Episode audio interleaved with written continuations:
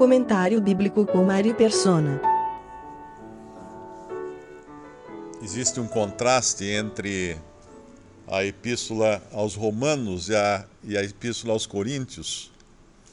E a gente vê tanto nesse, nesses versículos finais de Romanos, quanto nos versículos iniciais de Romanos, quando comparados com o teor da, das duas epístolas enviadas a Corinto, que na verdade uh, são as não são exatamente a, a primeira e segunda Coríntios, porque a primeira a Coríntios é aquela que Paulo cita que ele já tinha escrito uma carta para eles. Então, se tivesse só só aquela, então seria a primeira. Uh, então, a primeira, primeira Coríntios que nós temos é uma carta que foi posterior a uma que Paulo já tinha escrito aos Coríntios. Mas na, na carta aos Romanos, ele começa lá no capítulo 1, versículo 8, dizendo assim: Primeiramente dou graças ao meu Deus por Jesus Cristo, acerca de vós todos, porque em todo o mundo é anunciada a vossa fé.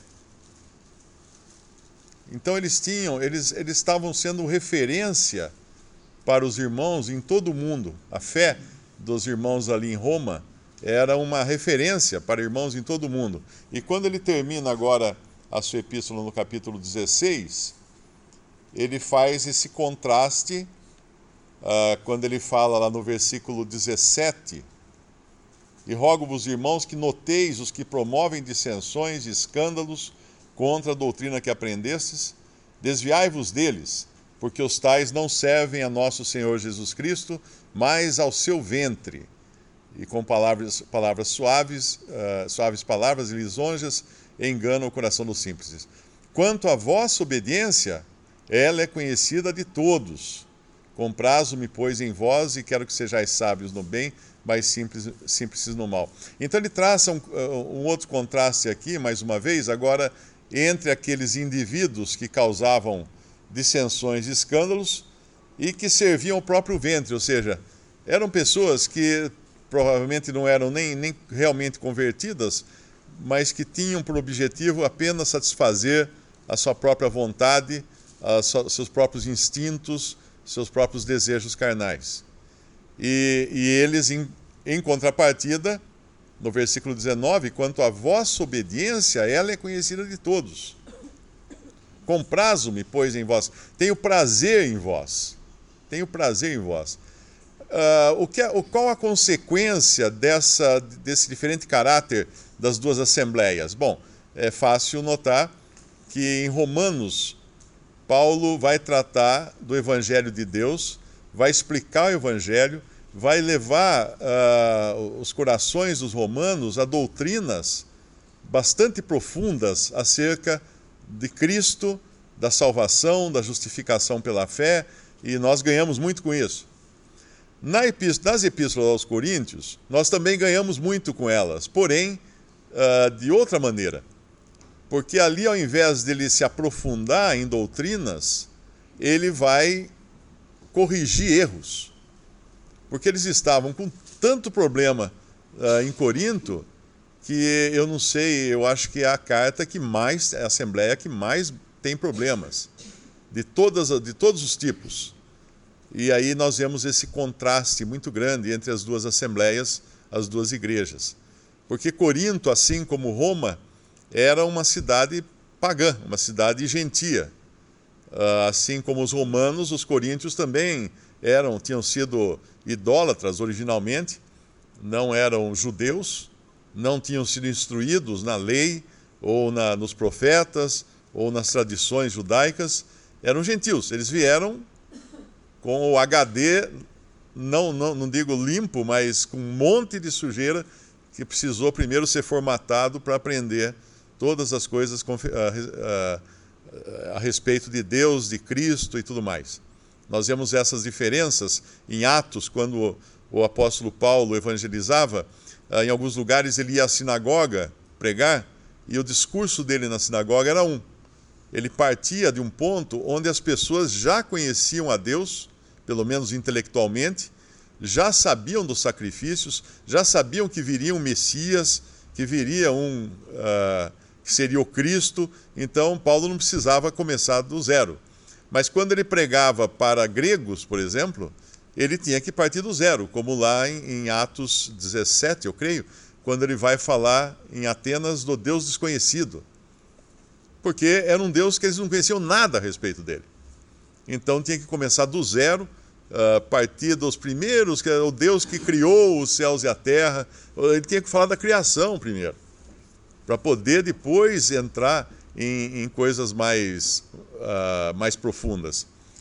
E essa diferença é importante porque nós, hoje, como civilização ocidental, por incrível que pareça, nós temos tanto uma, uma herança judaico-cristã, que nos faz ter conhecimento de certas coisas, mas, falando agora como seres humanos na carne, uh, também nos faz muito parecidos com os coríntios. Uh, assim como os romanos tinham toda aquela idolatria, aquelas coisas, os coríntios também tinham aquela idolatria, não tinham conhecimento de Deus. Nós que fomos criados numa sociedade ocidental, com conhecimento de Deus, com conhecimento da criação, com conhecimento do pecado original, não acreditamos nessas coisas. Digo agora humanamente, dentro da, da sociedade ocidental. Porque se você for a qualquer universidade hoje falar que você crê num Deus que criou todas as coisas, vão dar risada de você. Mesmo que seja na, na Pontifícia Universidade Católica de Campinas, que é uma universidade uh, mantida por meios, por uma organização cristã católica, ou se você for falar isso no Mackenzie, que é uma universidade mantida por uma organização cristã protestante. Então, mesmo nesses lugares que seriam o, o ápice do conhecimento secular, uh, mas que tem uma tradição cristã, uh, o cristianismo não vai ser aceito, não vai ser popular. Então, nós temos essa, apesar desta origem ou desta, desta carga cultural uh, judaico-cristã, nós temos uma carga que é muito forte hoje, que é a carga pagã, que é a cultura pagã. E é muito simples a gente perceber isso quando nós entramos na carta aos Coríntios. Uh, e se nós somos em, em, eu acho que é Atos, capítulo 18, versículo 11. E ficou ali um ano e seis meses. Esse foi o começo do trabalho de Paulo em Corinto. Atos, capítulo 18, versículo 11. Uh, ensinando entre eles a palavra de Deus. Aí no versículo 12 mas sendo Galho procônsul da Acaia, levantaram-se os judeus concordemente contra Paulo e o levaram ao tribunal, dizendo: Este persuade os homens a servir a Deus contra a lei. Contra a lei. Os judeus aqui, eles uh, uh, perseguiam por causa da lei dos judeus. Mas, obviamente, eles estavam numa cidade que era, uh, que era pagã, e no versículo 13, no versículo 14, querendo Paulo abrir a boca, disse Galho aos judeus: Se houvesse aos judeus algum agravo ou crime enorme, com razão vos sofreria. Mas se a questão é de palavras e de nomes e da lei que há entre vós, ah, ah vede-o vós, vós mesmos, porque eu não quero ser juiz dessas coisas. Expulsou-os do tribunal. Então aqui a gente percebe que não havia, dentro da cultura grega, nenhum compromisso com aquelas coisas que tinham vindo da, da cultura hebraico, hebraica, que uh, incluía a lei e todos os preceitos e todos os preceitos morais também da, do Antigo Testamento, eles eram totalmente indiferentes a essas coisas.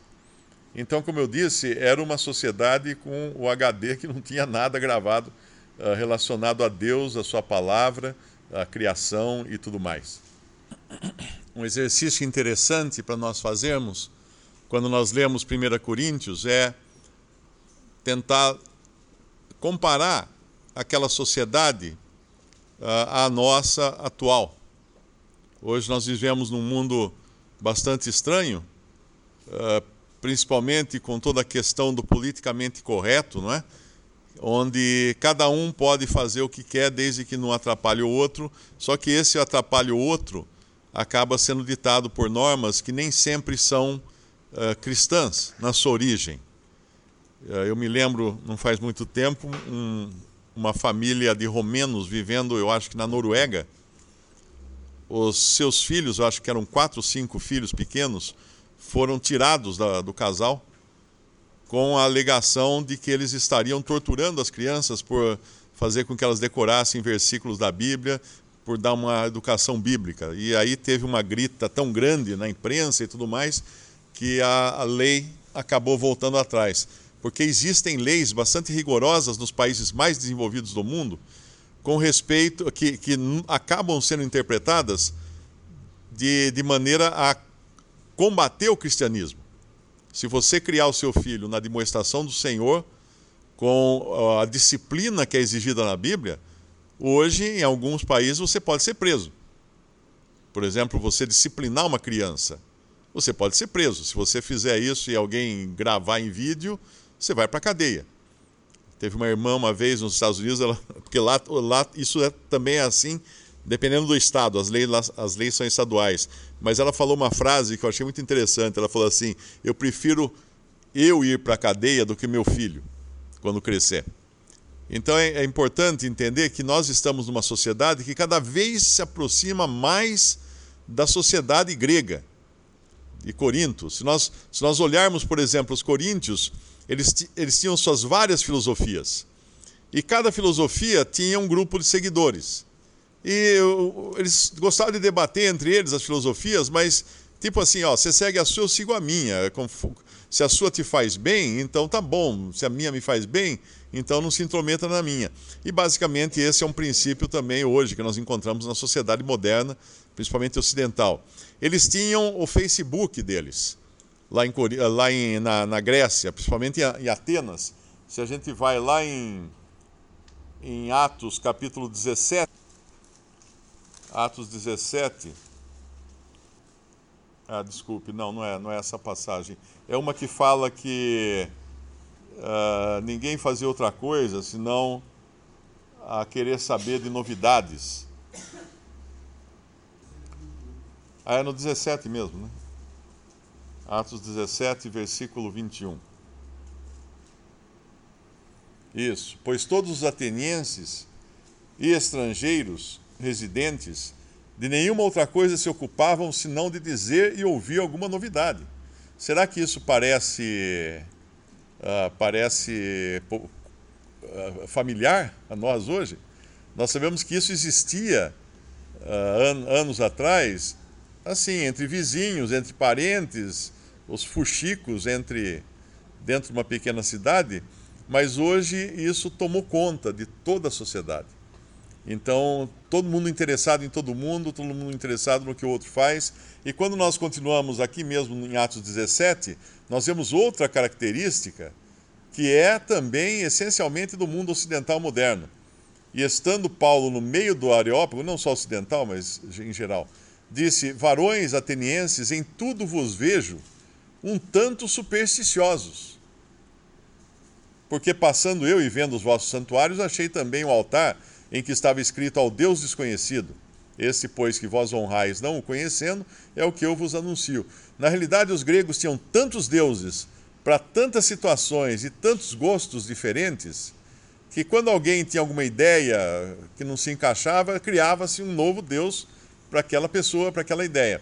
E, e, eles tinham tanto medo, eram tão supersticiosos, que eles acabavam fazendo ofertas para todo tipo de ídolo. Só que eles tinham medo de, de errar e esquecer algum, que um que eles não conheciam, então eles fizeram também o um altar ao Deus desconhecido, porque assim era tipo um coringa, né? que eles oferecendo ali uh, sacrifícios, eles acabavam abrangendo os deuses que não estavam na, na coleção que eles tinham. E hoje o mundo é basicamente isso, superstição. Você vai na, na, no, na cristandade hoje, o que mais existe é superstição. Você vai na, no catolicismo, é superstição. Você vai no protestantismo, principalmente nesse uh, neoprotestantismo, uh, evangelicalismo, pentecostalismo, é pura superstição. Pessoas uh, tendo, tendo amuletos, tendo objetos, uh, achando que dá sorte, que tira mal olhado e tudo mais. Isso é a sociedade que nós vivemos hoje, que invadiu inclusive a cristandade. Uma outra coisa que tinha Corinto era a, a opulência. Tem um versículo em 2 Coríntios que Paulo fala: Já estáis ricos, sem nós reinais. Eles eram efetivamente uma sociedade rica. Corinto era uma cidade comercial, era uma, uma cidade rica. E os coríntios eram ricos. Eles estavam, eles eram privilegiados. Mas por isso mesmo, eles também eram soberbos e orgulhosos. Aquele mesmo Paulo que havia levado o evangelho para eles, eles não aceitavam o ensino de Paulo. Sem nós reinais, Paulo fala isso em 2 Coríntios 12. Ah, perdão, é 1 Coríntios capítulo 4, versículo 8. Já estáis fartos, já estáis ricos, sem nós reinais. Prover a Deus reinasses para que também nós reinemos convosco. O versículo anterior, eh, Paulo fala: Porque quem te diferença e que tens tu que não tens recebido? E se recebeste, por que te glorias como se não houvera recebido? São duas coisas diferentes. O versículo 7, ele está falando das coisas de Deus. O versículo 8, ele está falando da pretensão deles, achando que o que eles tinham, eles tinham adquirido por esforço próprio, por inteligência, por cultura ou qualquer outra coisa. Porque o versículo 7 fala: quem te diferencia? Quem, quem torna você diferente? O que vocês receberam? O que você recebeu? O que você tem que você não tenha recebido? Ou seja, não, não era seu. Você recebeu por graça. E se você recebeu, por que te glorias como se não houveras recebido? Como se você tivesse conquistado isso por algum, algum esforço próprio, algum esforço intelectual. Então, Paulo está repreendendo eles aqui porque eles se achavam uh, não apenas ricos materialmente, né, que provavelmente eles eram, mas eles se achavam ricos espiritualmente por sua própria capacidade intelectual. Mas a, capacidade intelectual do, de, um, de, um, grego, ela dizia exatamente o contrário. Quando nós vamos para 1 Coríntios capítulo 1, que é o nosso capítulo, qual era a característica dos gregos? Versículo 18, 1 Coríntios 1, 18. Porque a palavra da cruz é loucura para os que perecem, mas para nós que somos salvos é o poder de Deus. E depois ele vai falar no versículo 22.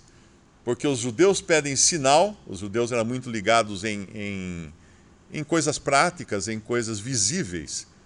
E os gregos buscam sabedoria. O contrário da sabedoria é loucura. O contrário da sabedoria é a estultícia, a tolice. Então, obviamente, eles se consideravam sábios em si mesmos, mas não com a sabedoria de Deus. Porque, naturalmente, como gregos que eram, eles buscavam sabedoria, mas sabedoria humana.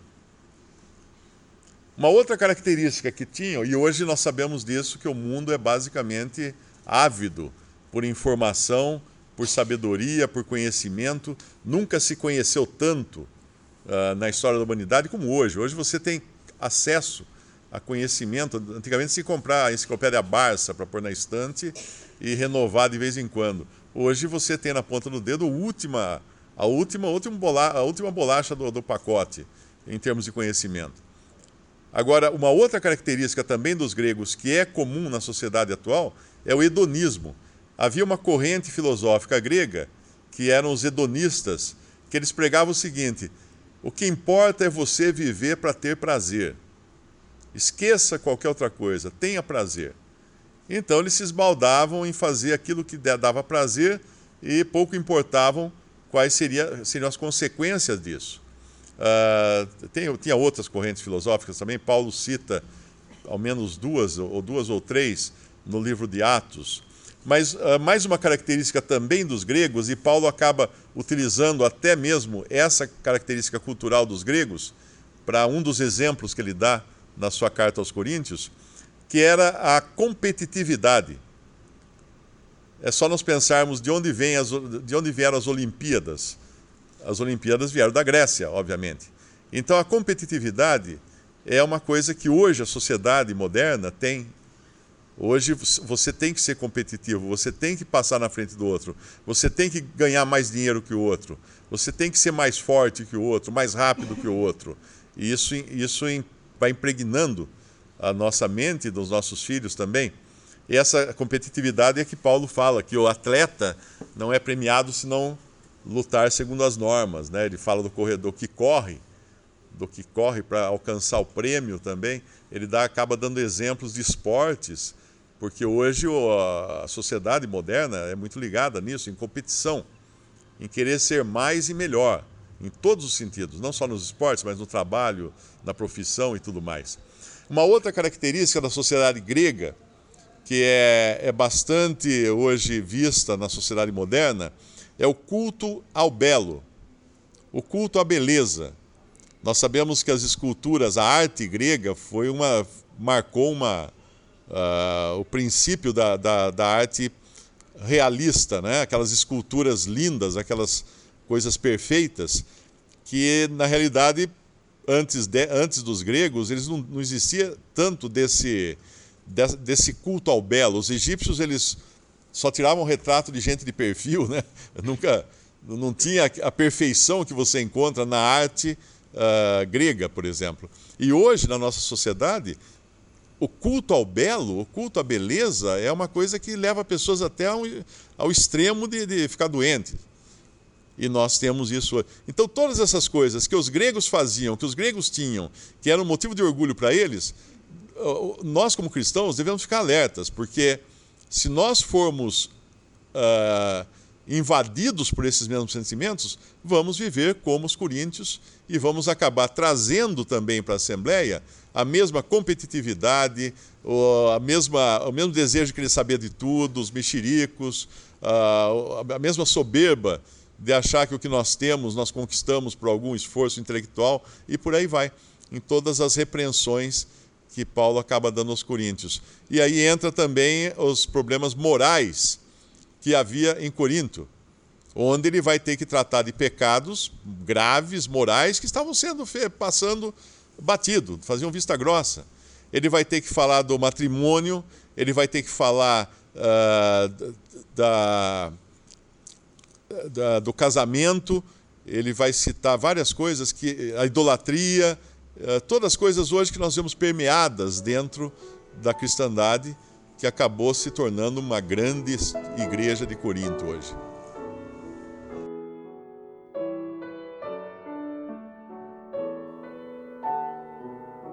Visite respondi.com.br. Visite também 3minutos.net.